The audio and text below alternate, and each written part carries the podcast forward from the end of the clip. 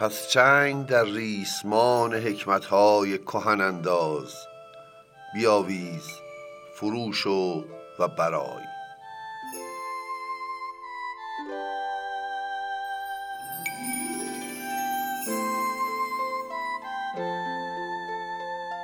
سلام دوستان، من آرش جواهری هستم. با پادکست حکمت کهن جهان نو در خدمتتونم. این اپیزود پنجمه که در فروردین سال صفر پخش میشه.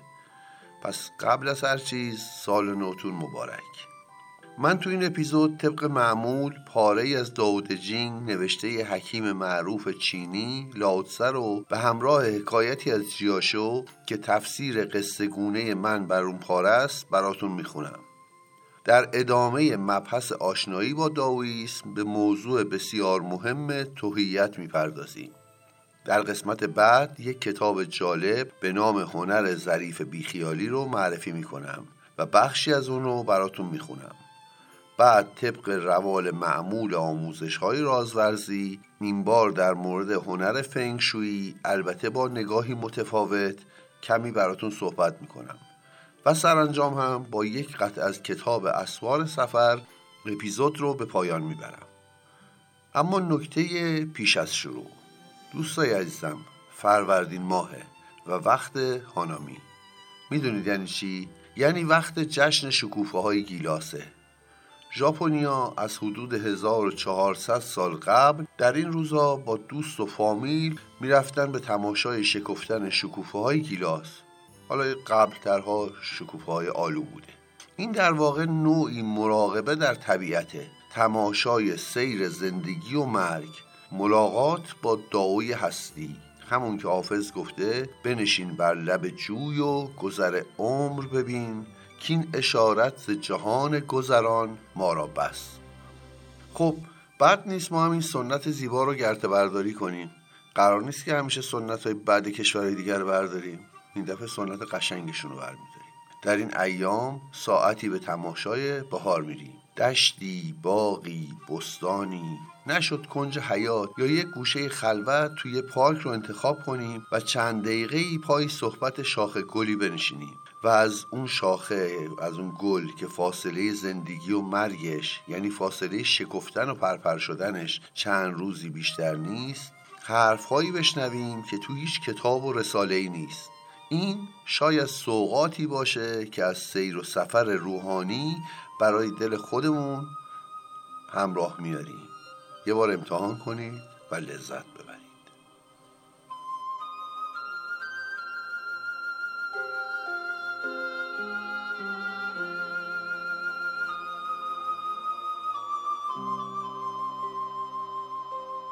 دائو ده جینگ پاره چهارم.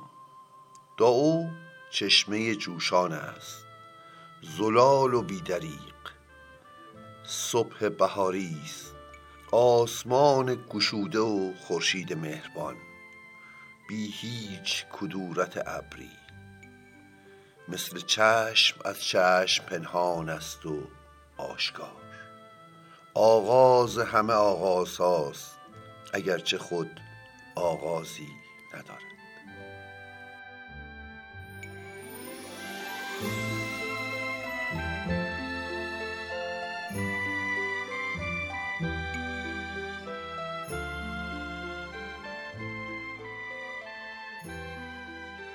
حکایت جیاشو. روزی رهروی بر سفره غذا از جیاشو پرسید دائو چیست؟ استاد گفت دائو همین نان است، نانی که میخوری تا بدل به جانت شود. شاگرد پرسید پس دائو جان آدمی است؟ جیاشو گفت دائو همین جان است، جانی که در کار میبندی تا نانی به دست آوری.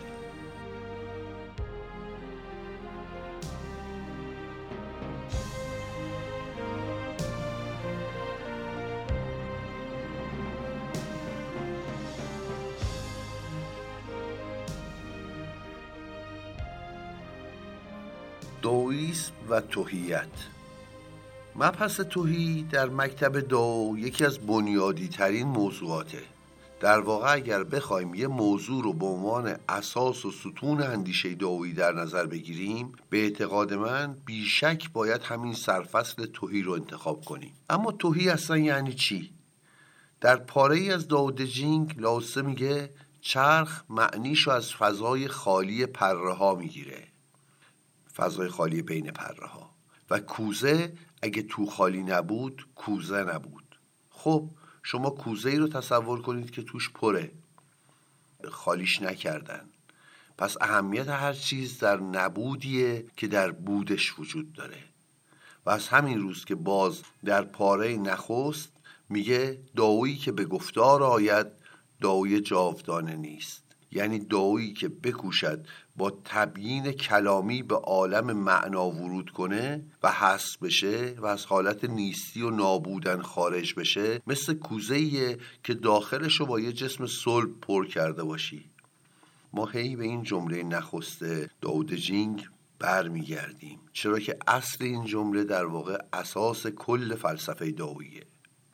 بگذاریم این نگاه نفی‌گرایانه اون چیزیه که بنیان نگاه دیالکتیکی داوییه.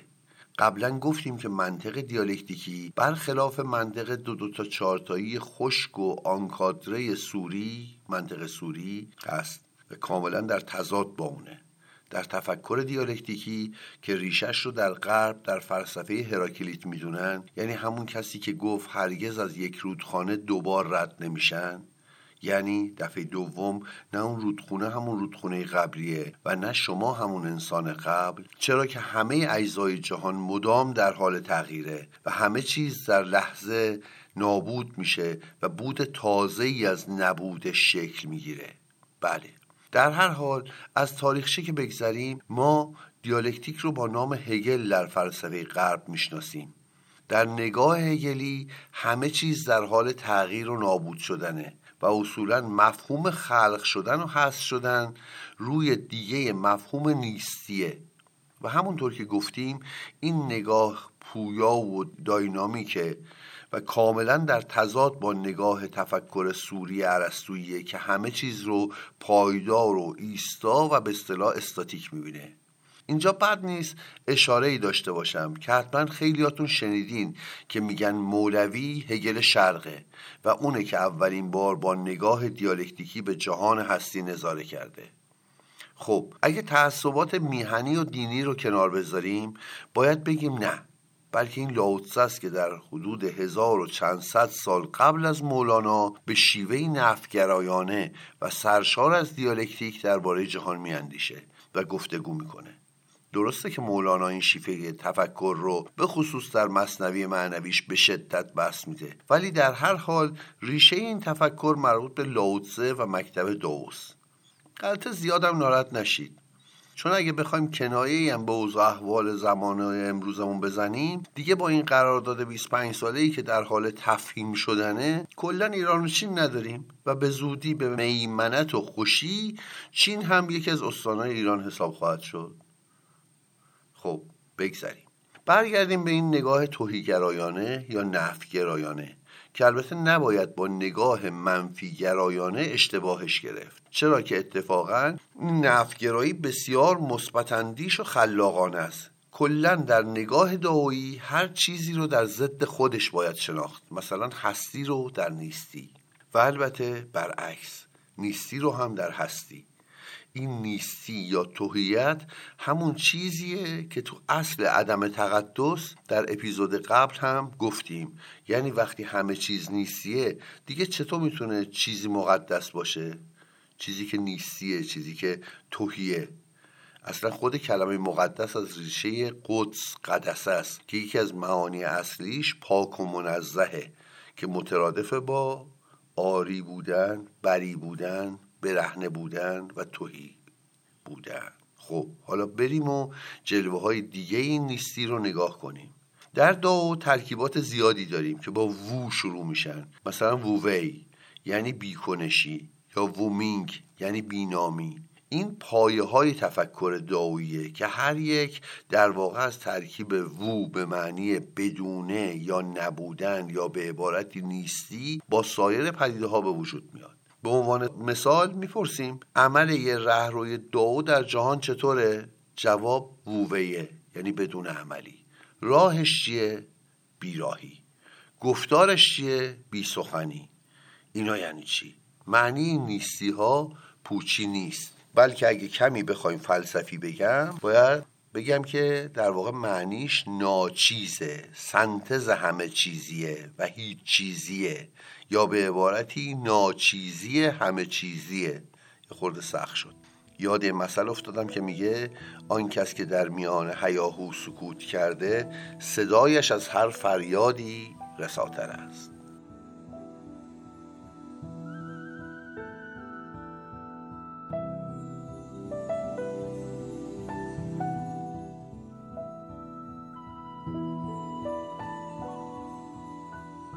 بذارید از جلوه دیگه‌ای به قضیه نگاه کنیم. فکر کنید شما میخواید یه کسی رو برای یه مراسمی، مثلا یه عروسی، زیبا کنید. خب دیدگاه معمول در این رابطه آرایشگریه، یعنی با افزودن و آراییدن معمولا خلق زیبایی میکنن.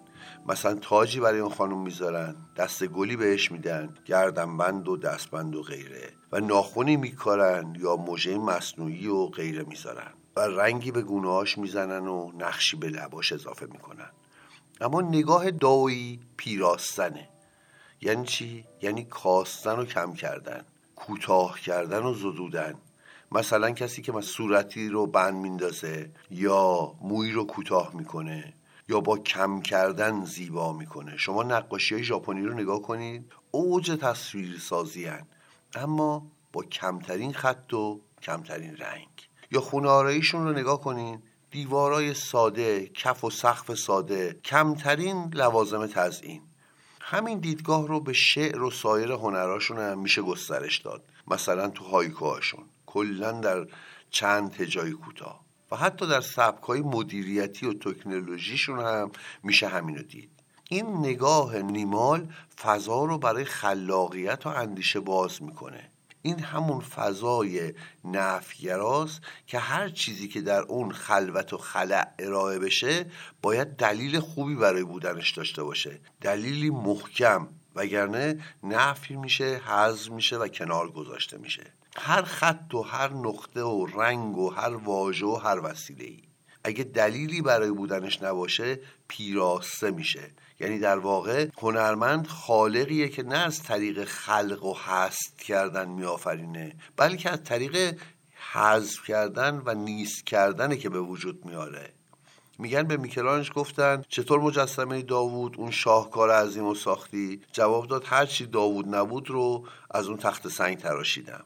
اینه که کلن فرایند هر گونه خلقی اگه به دقت نگاش کنیم نابوده کردنه. یعنی چی؟ یعنی نابوده کردن، نابود کردن، حذف کردن. بی خود نیست که اساتید بزرگترین هنر حافظ رو در ایجاز میدونن، یعنی به لفظ اندک و معنای بسیار. یا به عبارتی هنر جادویی شعر حافظ هم در همینه که هر چی زیادیه حذف کرده تا به اوج ایجاز و مختصرگویی رسیده، و به خاطر همینم هر بیتش دنیایی معنا داره. بگذاریم گفتم که این نفی‌گرایی یا تهیت اساس نگاه دائوییه.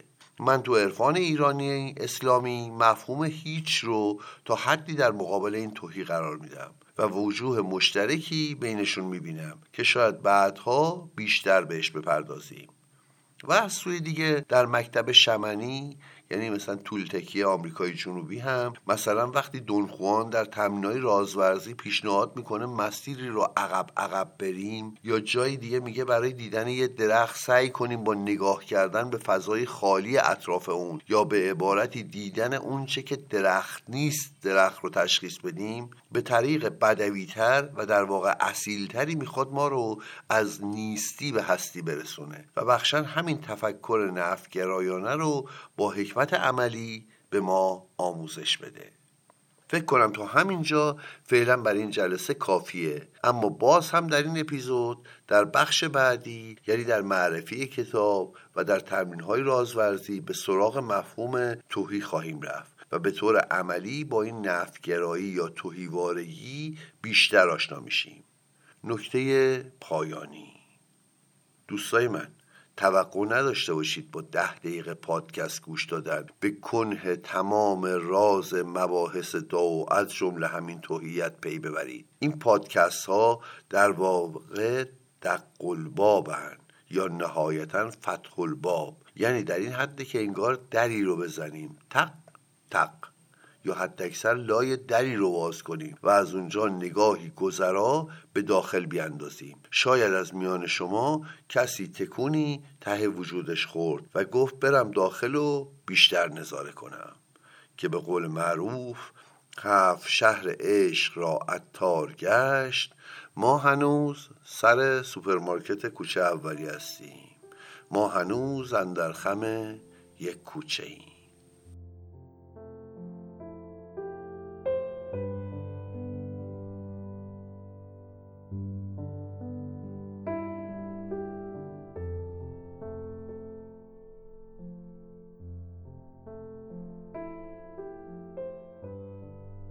خب میخوام یه کتاب جالب رو بهتون معرفی کنم، کتابی به اسم هنر زریف بیخیالی یا با عنوان دوم رویکردی نامتعارف به خوب زیستن، نوشته مارک منسون با ترجمه خوب جناب رشید جعفرپور که توسط نشر عالی خوب فخیم کرگدن منتشر شده و من چند ماه پیش چاپ ششمش رو خریدم، اما احتمالاً بعد اونم چاپ‌های جدیدتری ازش در اومده و این نشانه دو چیزه: اول محتوای خوب کتاب و دوم اینکه دست روی مشکل حساس و مهمی گذاشته، بیخیالی و باخیالی.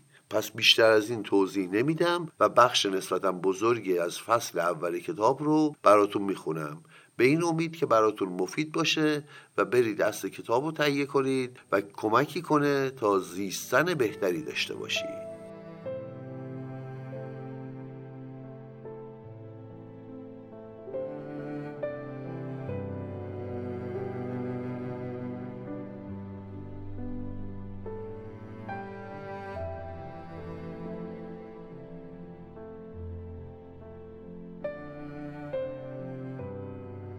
فرهنگ ما امروز به نحوی وسواسگونه بر انتظارات مثبت غیر واقع بینانه تأکید دارد.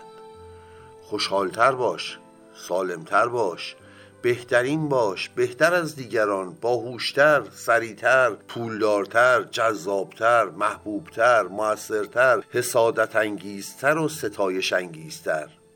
اما اگر لحظه‌ای درنگ کنید و واقعاً درباره این موضوع فکر کنید، متوجه می‌شوید که نصایح معمول زندگی از جمله همین حرف‌های مثبت و شاد کتاب‌های خودیاری که دائماً می‌شنویم، بر نداشته‌های شما متمرکز هستند.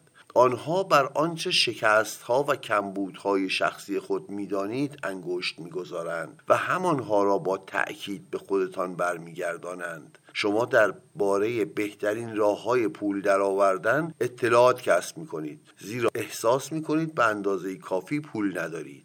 روبروی آینه می‌ایستید و به خودتان می‌گویید زیبا هستید، زیرا احساس می‌کنید به اندازه کافی زیبا نیستید. به توصیه‌های مربوط به برقراری رابطه عمل می‌کنید، زیرا احساس می‌کنید به اندازه کافی دوست داشتنی نیستید.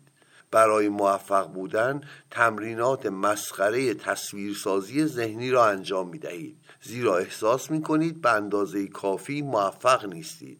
از قضا این تمرکز بر مثبت اندیشی بر آنچه بهتر و برتر است، تنها فایدهش این است که دائما به ما یادآوری کند چه چیزی نیستیم، چه کمبودهایی داریم، چه کسی باید می شدیم و در رسیدن به آن شکست خورده ایم.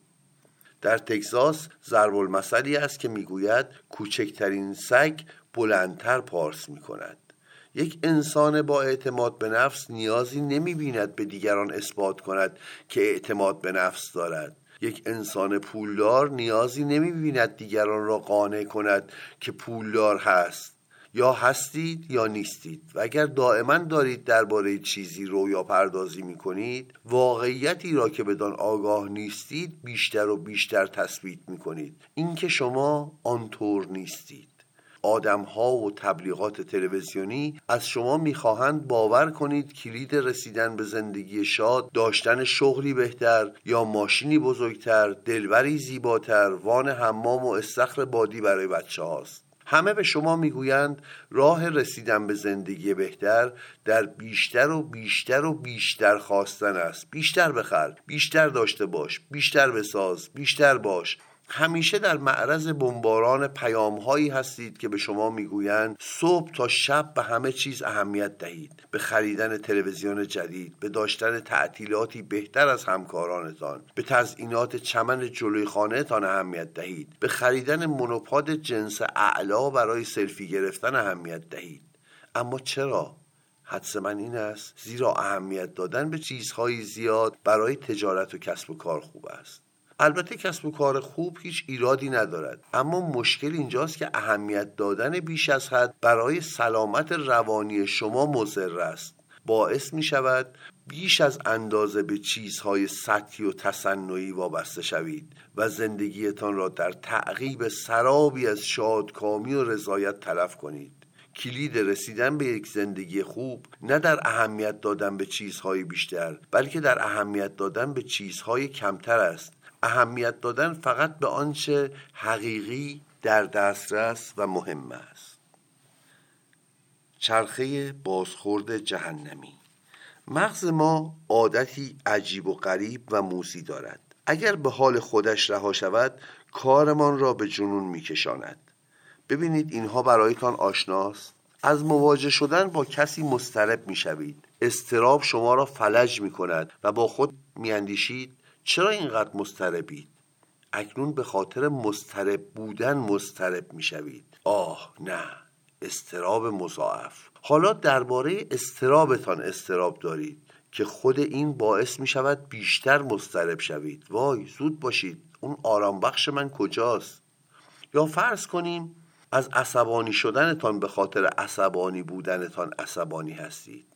یا همیشه از اشتباهاتی که مرتکب شده اید احساس گناه می کنید و این باعث می شود از اینکه احساس گناه می کنید احساس گناه کنید. یا گاهی احساس غم و تنهایی می کنید و فکر کردن به آن باعث می شود احساس غم و تنهاییتان بیشتر شود. به چرخه بازخورد جهنمی خوش آمدید. چرخه بازخورد جهنمی تبدیل به یک بیماری همه‌گیر شده است. باعث شده ما بیش از اندازه استرس داشته باشیم و بیش از اندازه روان رنجور و از خود بیزار باشیم. در زمان پدر بزرگ او ممکن بود یک روز حالش خیلی خراب باشد و با خودش بگوید ای بابا امروز اصلا حالم خوب نیست، مثل اینه که کشتیام غرق شده. ولی خب زندگی همینه، بهتره به انبار کردن یونجه ها برسم. اما این روزها چه؟ حتی اگر برای پنج دقیقه احساس کنید حالتان خراب است، در معرض بمباران عکس‌های سیصد و پنجاه نفر قرار می‌گیرید که کاملا خوشحالند و از زندگی شگفت‌انگیز لعنتیشان لذت می‌برند، احتمالاً تو اینستاگرام، و غیر ممکن است احساس نکنید پس یک جایی کار من می‌لنگد. دقیقاً این قسمت آخر است که ما را به درد سر می‌اندازد. ما به خاطر حال بدمان بدحال‌تر می‌شویم. از داشتن احساس گناه احساس گناه میکنیم، از عصبانی شدنمان عصبانی میشویم، از داشتن اضطراب مضطرب میشویم. من چه مرگم شده؟ به همین دلیل است که بیخیالی اینقدر مهم و کلیدی است. آلن واتس فیلسوف انگلیسی قانونی رو میگه به اسم قانون نتیجه عکس. ایده اصلی او این است که هرچه بیشتر در جستجوی بهتر شدن حالتان باشید، خوشنودی و رضایت کمتری نصیبتان خواهد شد.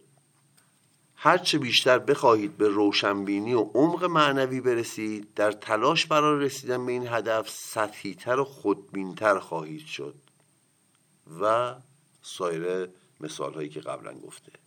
فیلسوف مشهور اگزیستانسیالیست آلبرت کامو گفته اگر دائما دنبال این بگردید که شادکامی از چه مؤلفه هایی ساخته شده است، هیچگاه شاد نخواهید بود.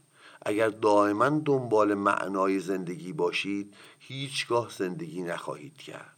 خب حالا یکم بریم دوست قطعه که درباره بیخیالی گفته رو براتون بخونم. میگه بیخیالی یعنی زل زدن به ترسناکترین و سختترین چالش های زندگی. و همچنان اقدام و عمل کردن. اگرچه بیخیالی در ابتدا به نظر خیلی ساده می آید، اما تجربه جدی و خاص است. ببینید قضیه از این قرار است. شما یک روز می میرید. بله، می دانم این بدیهی است. فقط خواستم اگر احیانا فراموش کرده اید آن را یادآوری کنم. شما و همه کسانی که می شناسید به زودی خواهید مرد و در زمان محدودی که از حالا تا آن موقع دارید تنها به چیزهای محدود می توانید اهمیت بدهید. در حقیقت به تعداد خیلی کمی. حال اگر قرار باشد راه بیفتید و بدون فکر و انتخاب آگاهانه به همه چیز و همه کس اهمیت دهید، کلاهتان پس معرکه است. هنر ظریفی داریم با عنوان بیخیالی.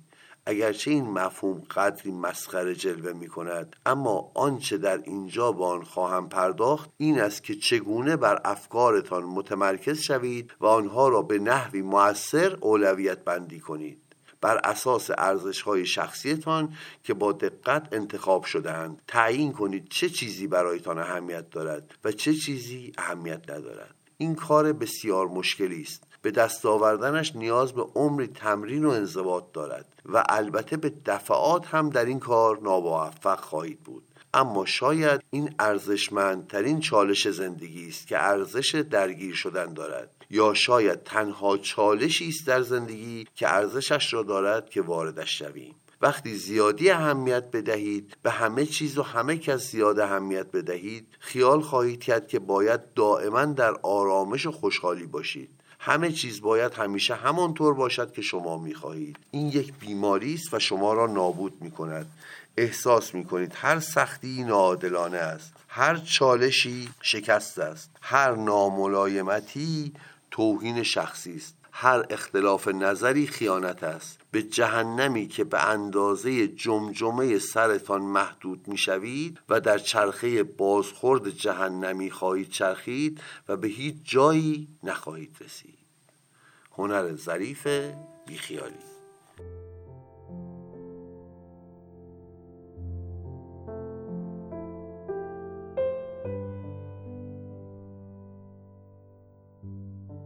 حالا که با مفهوم هنر بیخیالی آشنا شدید، با کمی خلاقیت میتونید بین این هنر و مبحث توحیت که گفتم کلی ارتباط عمیق برقرار کنید. در واقع باید بیخیال خیلی از چیزها شد و باید ذهن رو از خیلی چیزها خالی کرد.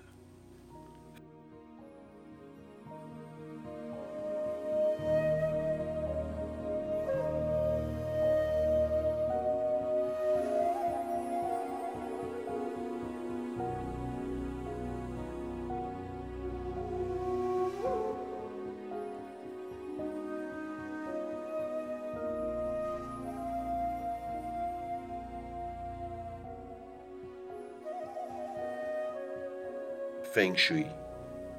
در این قسمت میخوام در مورد یه فن باستانی چینی به نام فنگ شویی براتون بگم و کاربردی نو از اون رو بهتون پیشنهاد کنم.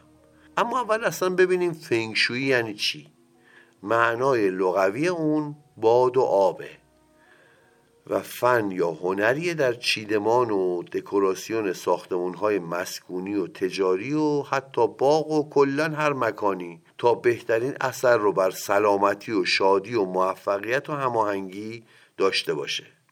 و این چیدمان و جاگذاری اشیا و اساسیه باید به طریقی باشه که چی یا انرژی حیاتی یا به عبارتی دم کیهانی، نفس آسمانی به طریقی درست در اون مکان جریان پیدا کنه. برای این کار چند اصل مهم وجود داره. مثلا پرهیز از بی‌نظمی، جلوگیری از هر گونه انباشتگی، استفاده از رنگ‌های مناسب به عنوان نمود عناصر پنجگانه طبیعت، دوری از خطوط غیر منحنی، یعنی از خطای تیز و مثلا شکستگی قائم و اینها پرهیز کردن، و توجه به جریان صحیح یین و یانگ در میان اشیا و غیره. این جریان صحیح حرکت انرژی میان عناصر و رنگ‌ها و غیره مبحث پیچیده‌ایه که فراتر از بحث امروز ماست. یه جور همون بحث برقراری نظم دائوییه. اما ما میخوایم ببینیم آیا از این فن فنگ شویی در زندگی یه روزمره‌مون میتونیم استفاده کنیم؟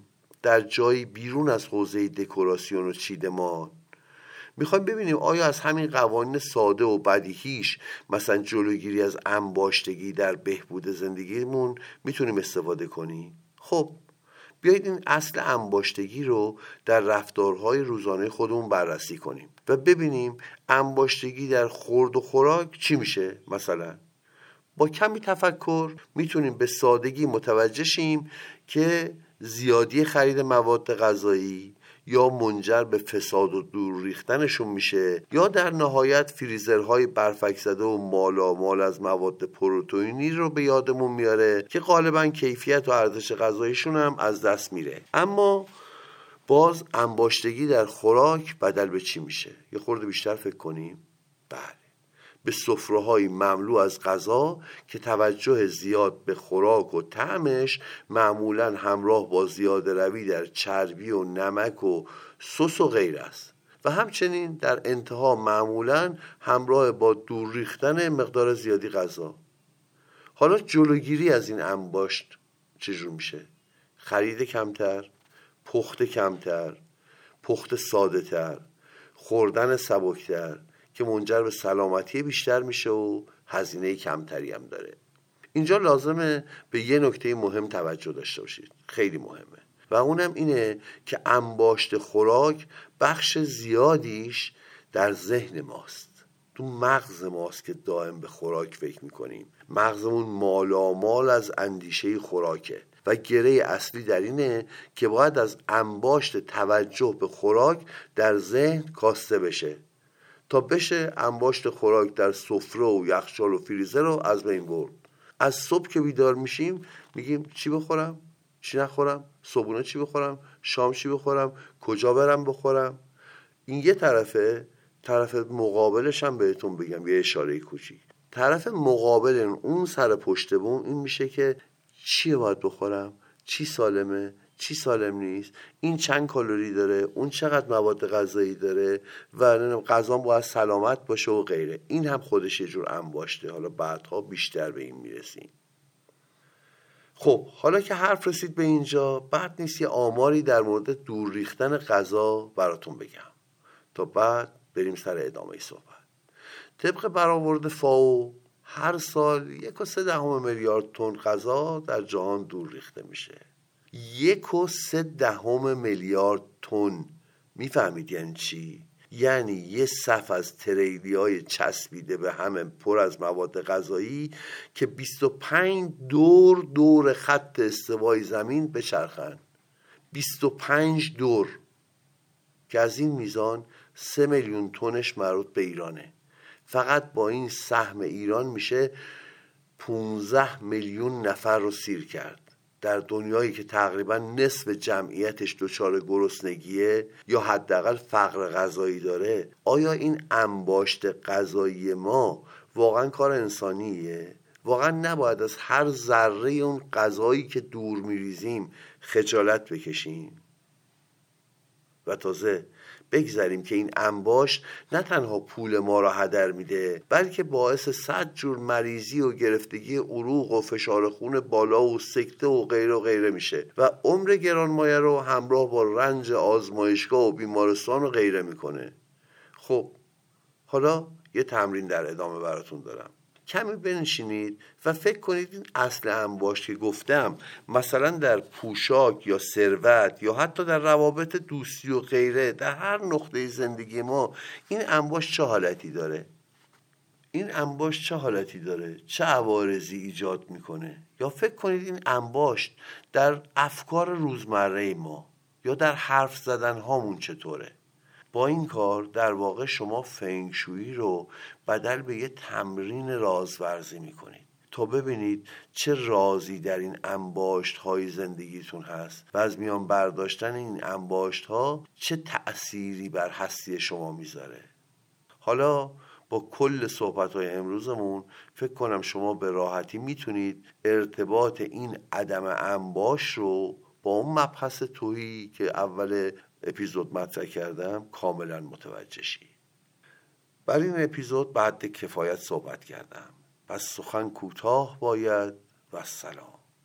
در انتها به مناسبت تعطیلات نوروزی که پشت سر گذاشتیم و سفرهای نوروزی رفته و نارفته، قطعی از کتاب سفرنامه‌ام به نام اسفار سفر رو براتون میخونم که مربوط به شهر بسطام و بعد به امید شنیداری تازه در دو هفته آینده.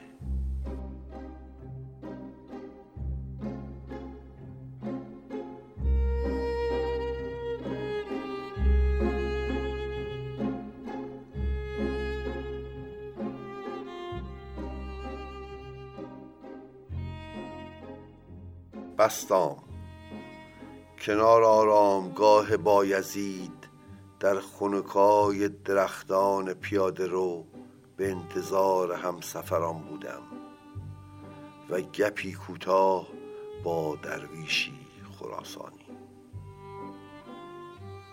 پیرمرد از جیب کوله کتابم را برداشت، تاریخ مختصر فلسفه غرب. چینی عمیق به پیشانی افکند و از پشت عینک ذره‌بینی تورقی سرسری کرد و گفت: تعقل فلسفی پسر جان به واقع نوعی بواسیر مغز است که فقط راه سهل اندیشیدن را با تعقدش دردناک